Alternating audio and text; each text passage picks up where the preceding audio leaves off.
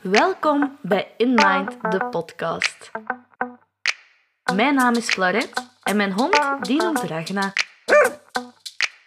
Samen met Ragna heb ik een hele weg afgelegd naar aanvaarding. Aanvaarding van mezelf en aanvaarding van haar. Het is een ontdekkingsreis met veel ups en downs geweest. Ik deel in deze podcast over die reis van ons met twee samen. En dat is de reis naar onze innerlijke kracht. De reis om dichter bij onze eigen kern te komen. In dit tweede seizoen gaan we het gedragsmatige van honden nog meer loslaten. We gaan echt kijken naar onszelf en wie wij zijn. Hoe kunnen wij met onszelf graag te zien onze honden beïnvloeden? En hoe loopt mijn ontdekkingsreis naar mijn kern? Samen met Ragna, samen met mijn hond. Ben je benieuwd naar de mogelijkheden die buiten de standaardmogelijkheden liggen? Dan is deze podcast iets voor jou. Vandaag wil ik meer delen over human design, omdat ik heb het al in veel podcasts vermeld, maar ik heb nog niet echt gedeeld wat dat het is volgens mij. Maar voordat ik dat doe, wil ik beginnen met iets anders, om, als inleiding. Ik had gisteren een gesprek met iemand en dat gesprek ging over labels. Labels zoals dyslexie, ADHD, hoogsensitiviteit, hoogbegaafdheid, ADD. En ik denk dat er nog wel heel veel zijn. Autisme. Wat ik wil zeggen, ga ik beginnen bij onze honden. Toen Naragna jong was, begrepen wij niks van haar. Wij konden haar absoluut niet begeleiden, wij wisten niet wat we aan het doen waren en dat liep volledig in het honderd. Totdat wij het label hoogsensitief hebben ontdekt.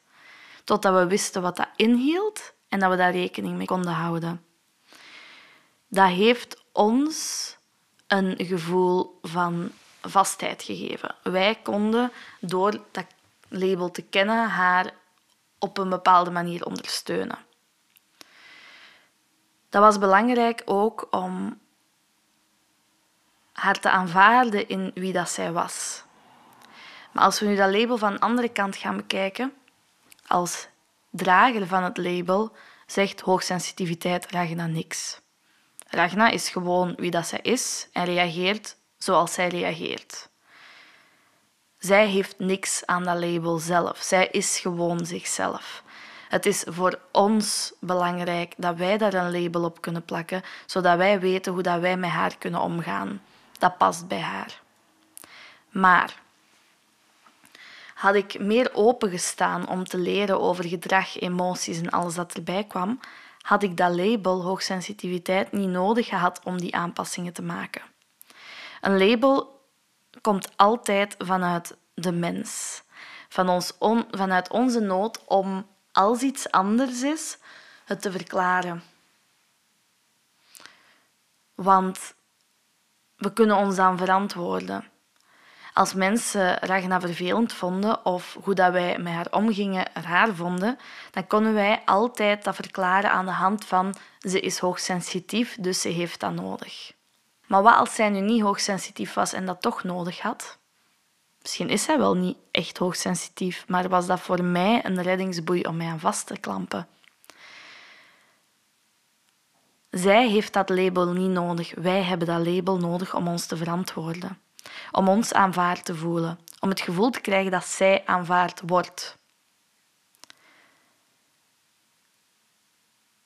En dat maakt dat ik moeite begin te krijgen met dat label. Zelf zie ik Ragna niet meer als een hoogsensitieve hond. Ik zie Ragna als Ragna. Ik probeer ook minder haar gedrag te verantwoorden aan de hand van dat label, omdat dat gewoon is wie dat zij is, label of niet.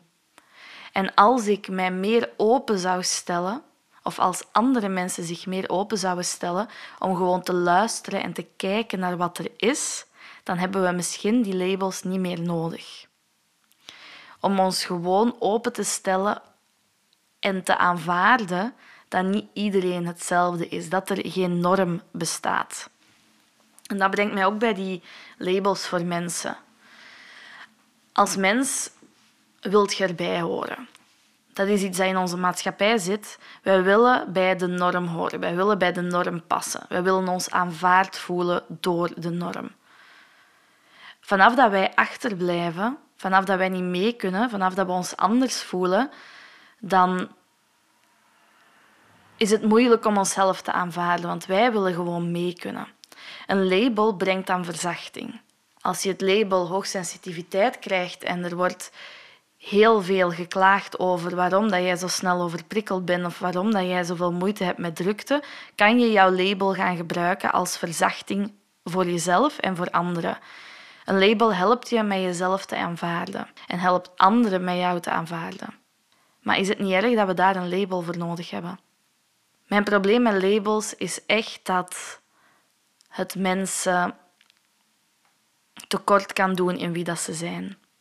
Een label maakt het makkelijker om jezelf te aanvaarden. Maar denken we twee keer na over waarom dat wij dat label nodig hebben.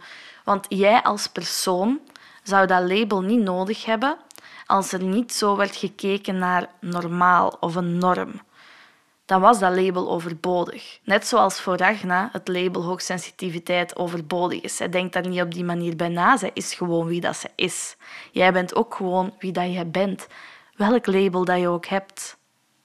De schuld van de labels zit niet bij de personen die ze dragen, zit niet bij de personen die ze geven, maar zit bij onze maatschappij die een norm oplegt en alles wat afwijkt van die norm als anders beschouwt, als niet normaal beschouwt, als minder of als meer.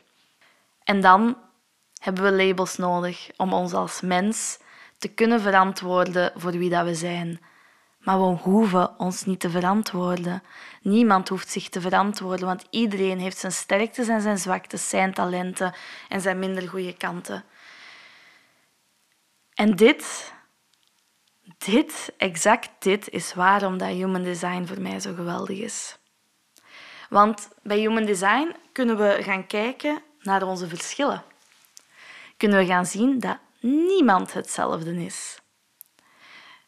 Maar er ligt daar een valkuil. Want als je net met human design begint, als je bezig bent met de basis, dan ga je ingedeeld worden in een van de vijf types labels. Je bent een projector, een reflector, een generator, een manifesting generator of een manifester.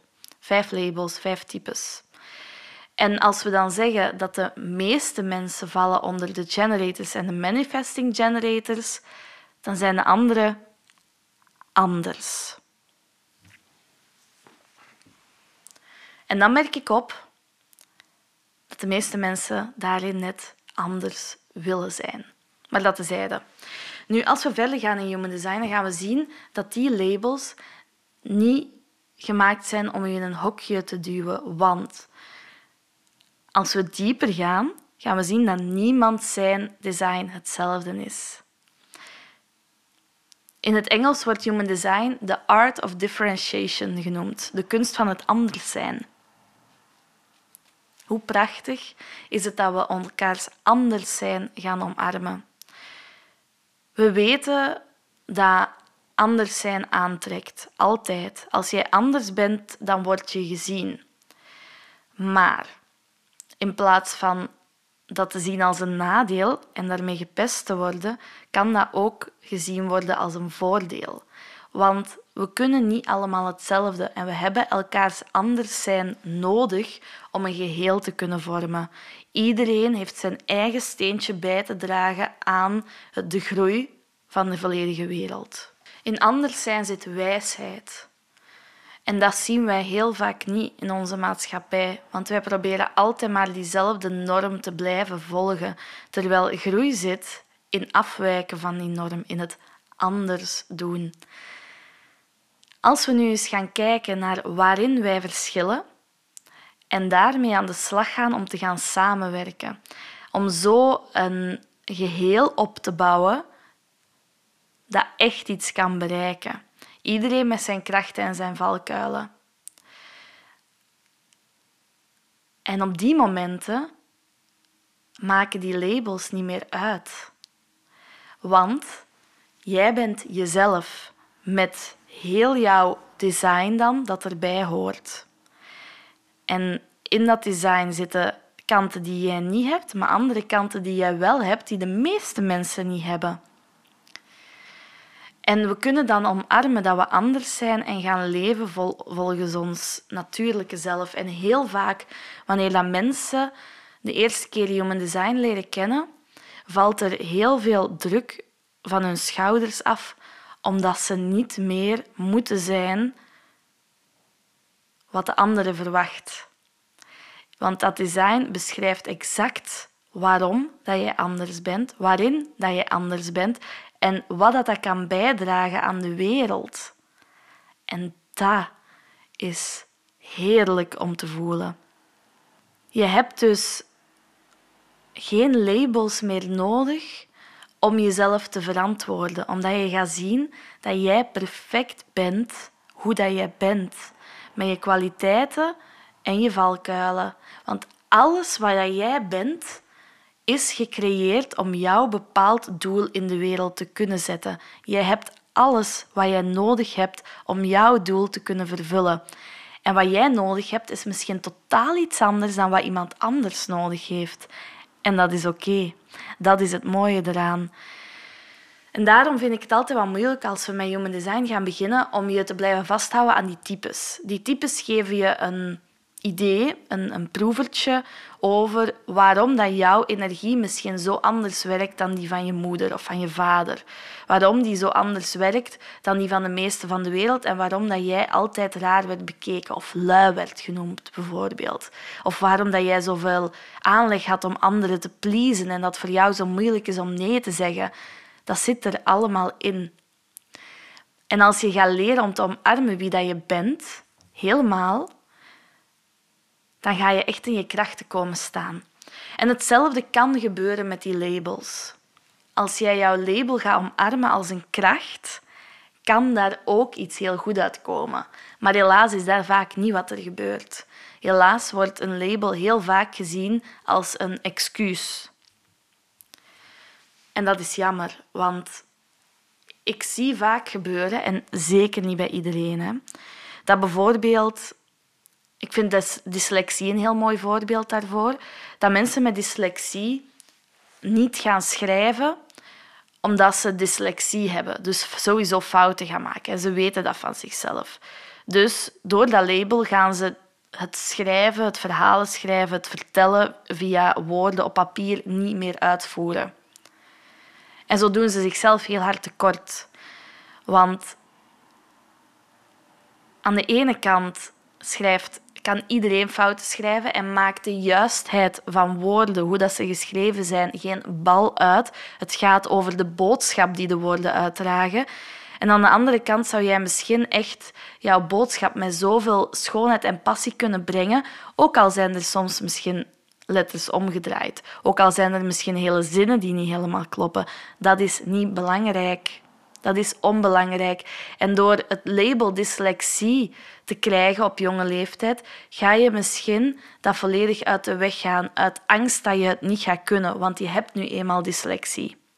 Terwijl als je het gaat niet zou weten, totaal niet, weet je wel dat je het altijd heel moeilijk had met lezen of schrijven. Weet je dat je heel veel achterstand had op anderen, maar je wist niet waarom. Maar je zou je niet laten tegenhouden. Je zou gewoon blijven doorgaan. En als je dan jezelf omarmt en als je dan beseft dat het gaat om de boodschap die je te vertellen hebt, dan maakt als je volwassen bent die achterstand die je had in de scholen maakt al niet meer uit. Als je dan iemand anders je teksten laat nalezen om je woorden misschien in de juiste volgorde te zetten, kan dat perfect. Jij hebt dan de kracht van de verhalenverteller en jij vertelt die verhalen. En je laat je niet beperken door het idee dat je iets misschien niet kan of dat iets niet voor jou is weggelegd. Want ook al vertelt Human Design je over wie dat je bent, wat dat je te doen staat, Human Design ga je nooit zeggen, je mag geen verhalen vertellen. Want ook iemand met dyslexie kan de energie van de verhalen in zich dragen. En als je dan liever spreekt, is dat ook goed. Maar ik zie mensen zo vaak die zich laten beperken door hun labels. Terwijl als ze het niet zouden weten en natuurlijk zichzelf wel kunnen omarmen en zich niet constant gaan spiegelen aan de anderen die al verder staan in iets bepaald, zoals lezen en schrijven, dan is er heel veel voor jou weggelegd. Maar dat is ook het moeilijke van deze wereld, want om jou als kind niet te gaan spiegelen aan anderen, moet je heel goed de begeleiding krijgen van je ouders en je omgeving. Moet je heel goed weten wat jouw zelfwaarde is. Moet je heel veel zelfliefde hebben ook. En weten dat jij perfect bent zoals je bent. En dat zit er in deze maatschappij vaak nog niet in, omdat we op een prestatiegericht systeem zitten, uh, quoteringen met punten. En als jouw punten heel laag liggen, dan moet je beter doen. Maar misschien doe jij al wat jij kan en is dat voor jou voldoende. Dus daarom nog eens, het probleem zit hem niet in de labels. Het probleem zit hem in de maatschappij waarin dat we leven, waardoor dat we die labels nodig hebben om verder te kunnen geraken, om respect te krijgen, om gezien te worden, om begrepen te worden, om niet uitgestoten te worden. En soms kan je met labels nog uitgestoten worden. Maar ik zou tegen iedereen willen zeggen, echt waar, probeer je design te leren kennen.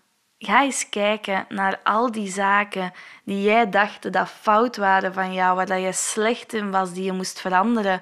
En zie net dat jouw talent op het tegenovergestelde spectrum liggen. En de human design laat ook zien dat je zolang dat je probeert te leven naar iemand die je niet bent, dat je altijd gaat blijven struggelen in je leven. Het is pas als je toelaat en omarmt wie dat je echt volledig bent, en als je beseft wat is er hier nu conditionering? Wat heeft iemand anders in mijn hoofd gestopt? En dat kan al generaties lang doorgaan. Hè? Want het wil niet zeggen dat jouw ouders jou bewust dingen in je hoofd hebben gestopt. Dat zijn dingen die zij ook hebben meegekregen.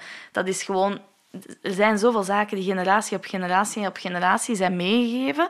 En waar dat nu tijd is voor ons om de ketting te doorbreken. We moeten allemaal chainbreakers zijn. En we moeten naar onszelf gaan kijken, naar wie dat wij zijn, naar onze talenten. En die echt omarmen en uitvoeren. En niet meer kijken naar wat de maatschappij zegt dat we moeten zijn. Niet meer kijken naar je buurjongen.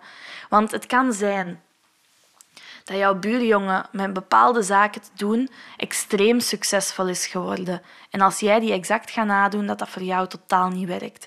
En dat wil zeggen dat jij gaat leven volgens iets dat jij niet bent. Jij kan pas succesvol worden en succesvol heeft ook niks met geld te maken. Dat hangt er vanaf wat jij voelt als succes, wat voor jou in je binnenste voelt als succes. Maar jij kan succesvol worden door op jouw manier jouw echte zelf te omarmen en op die manier dingen naar buiten te gaan dragen. Of jij kan vreugde vinden door op jouw manier dingen te doen, om te weten hoe dat jouw lichaam werkt, hoe dat jouw energie werkt en niet meer door te doen wat dat alle anderen doen. Ik werd vroeger heel vaak een bedweter genoemd. Ik zei altijd wat ik zag en ik zag altijd wat er fout ging en waar dat dingen beter konden. En dat was voor mij zo logisch. Alles was zo logisch en mensen deden zo'n rare dingen en ze wilden maar niet begrijpen dat het raar was wat zij deden. En uiteindelijk, na zoveel keren te zeggen wat ik zag, werd ik altijd afgewezen. Want de bedweter is daar weer en laat ons gerust ongevraagd advies en zo. En dan later ben ik beginnen zwijgen en durfde ik niks meer zeggen. Human Design heeft mij geleerd dat wat ik deed als kind 100% normaal was voor mij. Dat het zien van dingen die beter kunnen, dat dat gewoon is hoe dat ik werk. Maar ik heb nooit geleerd op welke manier dat ik mijn advies het best kon delen. En dat is als projector zijnde wachten op een uitnodiging. Je kan pas je advies en je inzichten delen als mensen daarom vragen. Ik had dus nooit moeten gaan zwijgen. Ik had gewoon moeten wachten op de juiste timing. Maar ik had niemand om mij daarin te begeleiden. Ik had niemand die was zoals ik in mijn omgeving, die mij zag zoals ik was en dat zag als een talent dat gestuurd moest worden of ondersteund moest worden, maar dat dat eerder zag als een valkuil, een flapuit. Uh, iemand die altijd zich bemoeit met anderen hun zaken. Wat ergens ook zo was. Maar door op die manier behandeld te worden, ging ik zwijgen en ging ik nooit meer iemand vertellen wat ik zag. En begon ik mijn eigen krachten te zien als iets slecht. Ook was ik een hele goede spreker. Ik ging op de tafel staan als kind. Ik ging mijn verhalen vertellen. Net zoals ik nu doe in mijn podcast. Ik ging brieven voorlezen, poëzie voorlezen. Ik vond dat geweldig. Dan door mijn hele historie van pesten wilde ik niet meer gezien worden. Wilde ik mij verstoppen, wilde ik mij klein maken. Dus ik ben heel mijn passie van spreken en zo verloren en ben een grijze muis geworden die zich ondergedoken tussen iedereen begeefde. Die niet eruit durfde te komen, die haar licht nimmer liet schijnen. En zo zijn er heel veel mensen in ons midden. En dat hoeven niet allemaal projectors te zijn, want elk type heeft zo zijn valkuilen. Iemand die een generator is, die heeft heel veel aanleg om anderen te gaan pleasen. Als je gaat pleasen en over je eigen grenzen gaat, dan ga je leeglopen. Nu, dat geldt allemaal voor iedereen. Hè? Want bij iedereen geldt dat als je over je eigen grenzen gaat of niet in je kracht durft te stappen, dat je gaat verdwijnen, gaat leeglopen. Maar wat je kracht is en hoe dat je erin stapt, dat is anders per persoon. En ja, ah, ik, human design is daar geweldig in. Hè? Buiten dan die types dat je meekrijgt, dat is echt de basis om de eerste energieën te begrijpen. Heb je ook nog profielen, de manier dat je navigeert in onze wereld.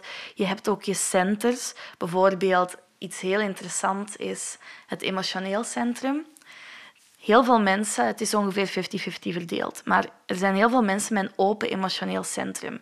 Aan de ene kant worden die non-emotionals genoemd. En het gekste is, dat zijn meestal de mensen die wij zien als de emotioneelste. Omdat dat mensen zijn die hun emotioneel centrum ongedefinieerd hebben. Wat wil zeggen dat zij beïnvloed worden door alles van buitenaf. Dat komt tien keer zo hard binnen.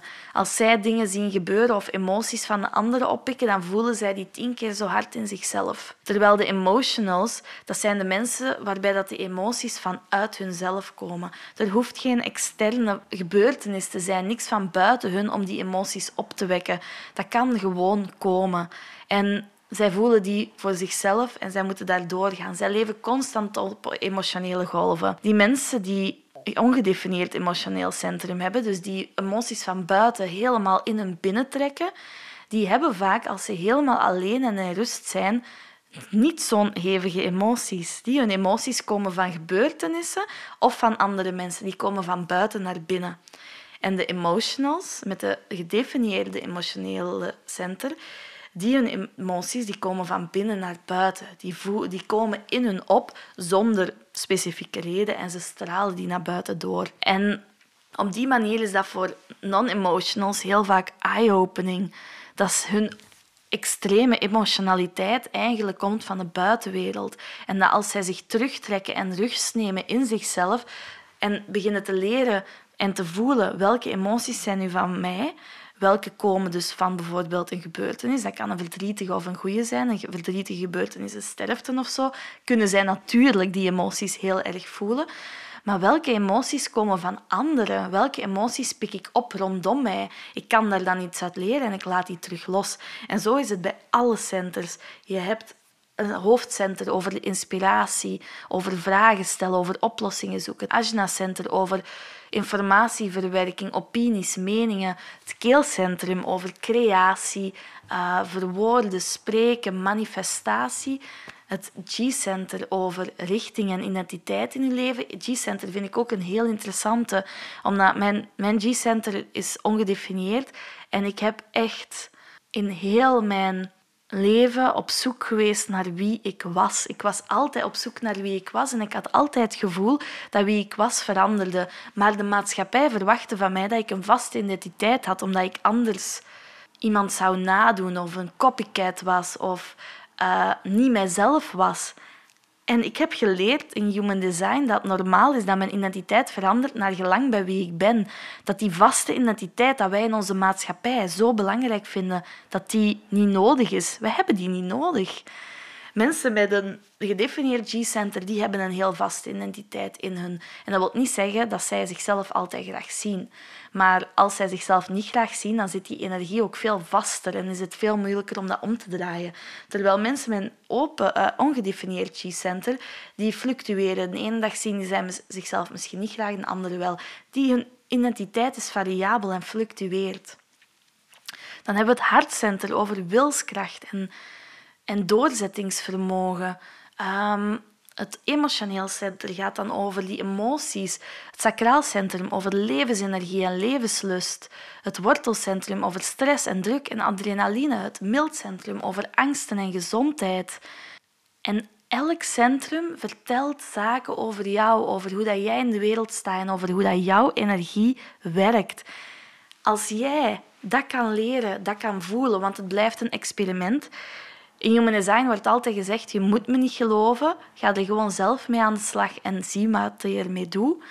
Maar als je aan de slag gaat gaan met dat experiment, dan ben je al bezig met die eerste stappen naar bewustzijn. Bewustzijn van wie jij bent, van jouw lichaam, van jouw authenticiteit en loslaten wat je niet meer dient.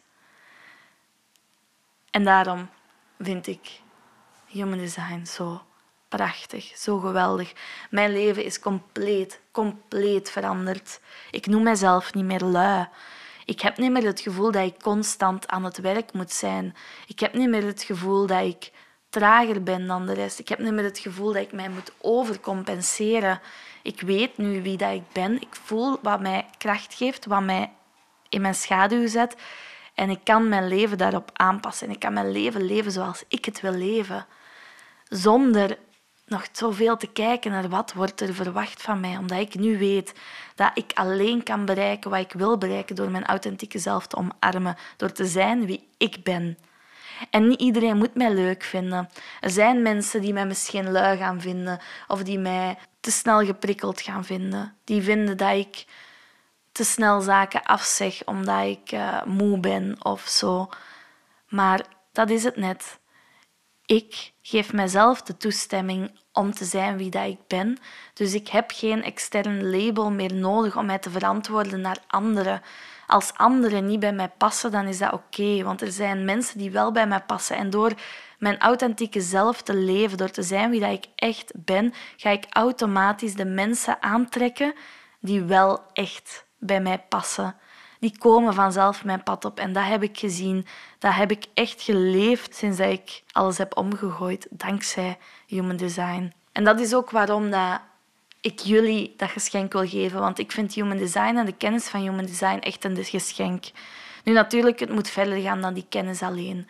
Want anders vergeet je het gewoon terug. Je moet er wel echt mee aan de slag gaan en het experiment aangaan. En ik kan dat geschenk op verschillende manieren met jullie delen.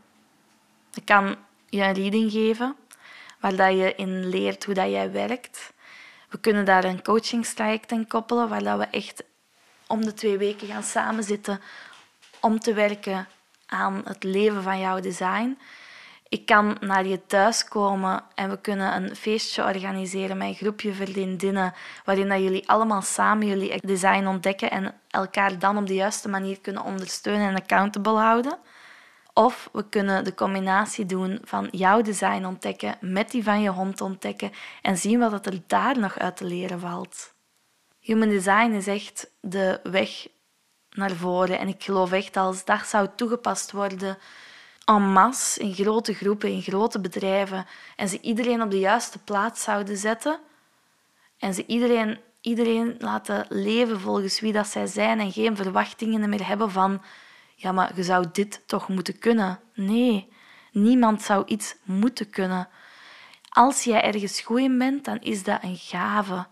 En er is niks waar dat we allemaal goed in zouden moeten zijn. Er is niks dat we allemaal zouden moeten kunnen. Er is geen persoon die we allemaal zouden moeten zijn. De enige persoon die jij moet zijn, is jij. Het enige wat jij moet kunnen, is wat dat jij kunt. En het enige wat jij moet doen, is jouw unieke pad volgen. Bedankt om te luisteren naar In Mind, de podcast. Ik vind het zalig om met anderen te connecteren. Dus vond je deze aflevering interessant? Deel hem dan op Instagram en tag me. floret.inmind. Hoe meer mensen we kunnen bereiken, hoe bewuster we met z'n allen samen kunnen gaan leven. Als je niets wilt missen van deze podcast, abonneer je dan. En vergeet niet dat je ook altijd een review mag achterlaten. Ik ga nu eens kijken wat Ragna aan het doen is en tot de volgende.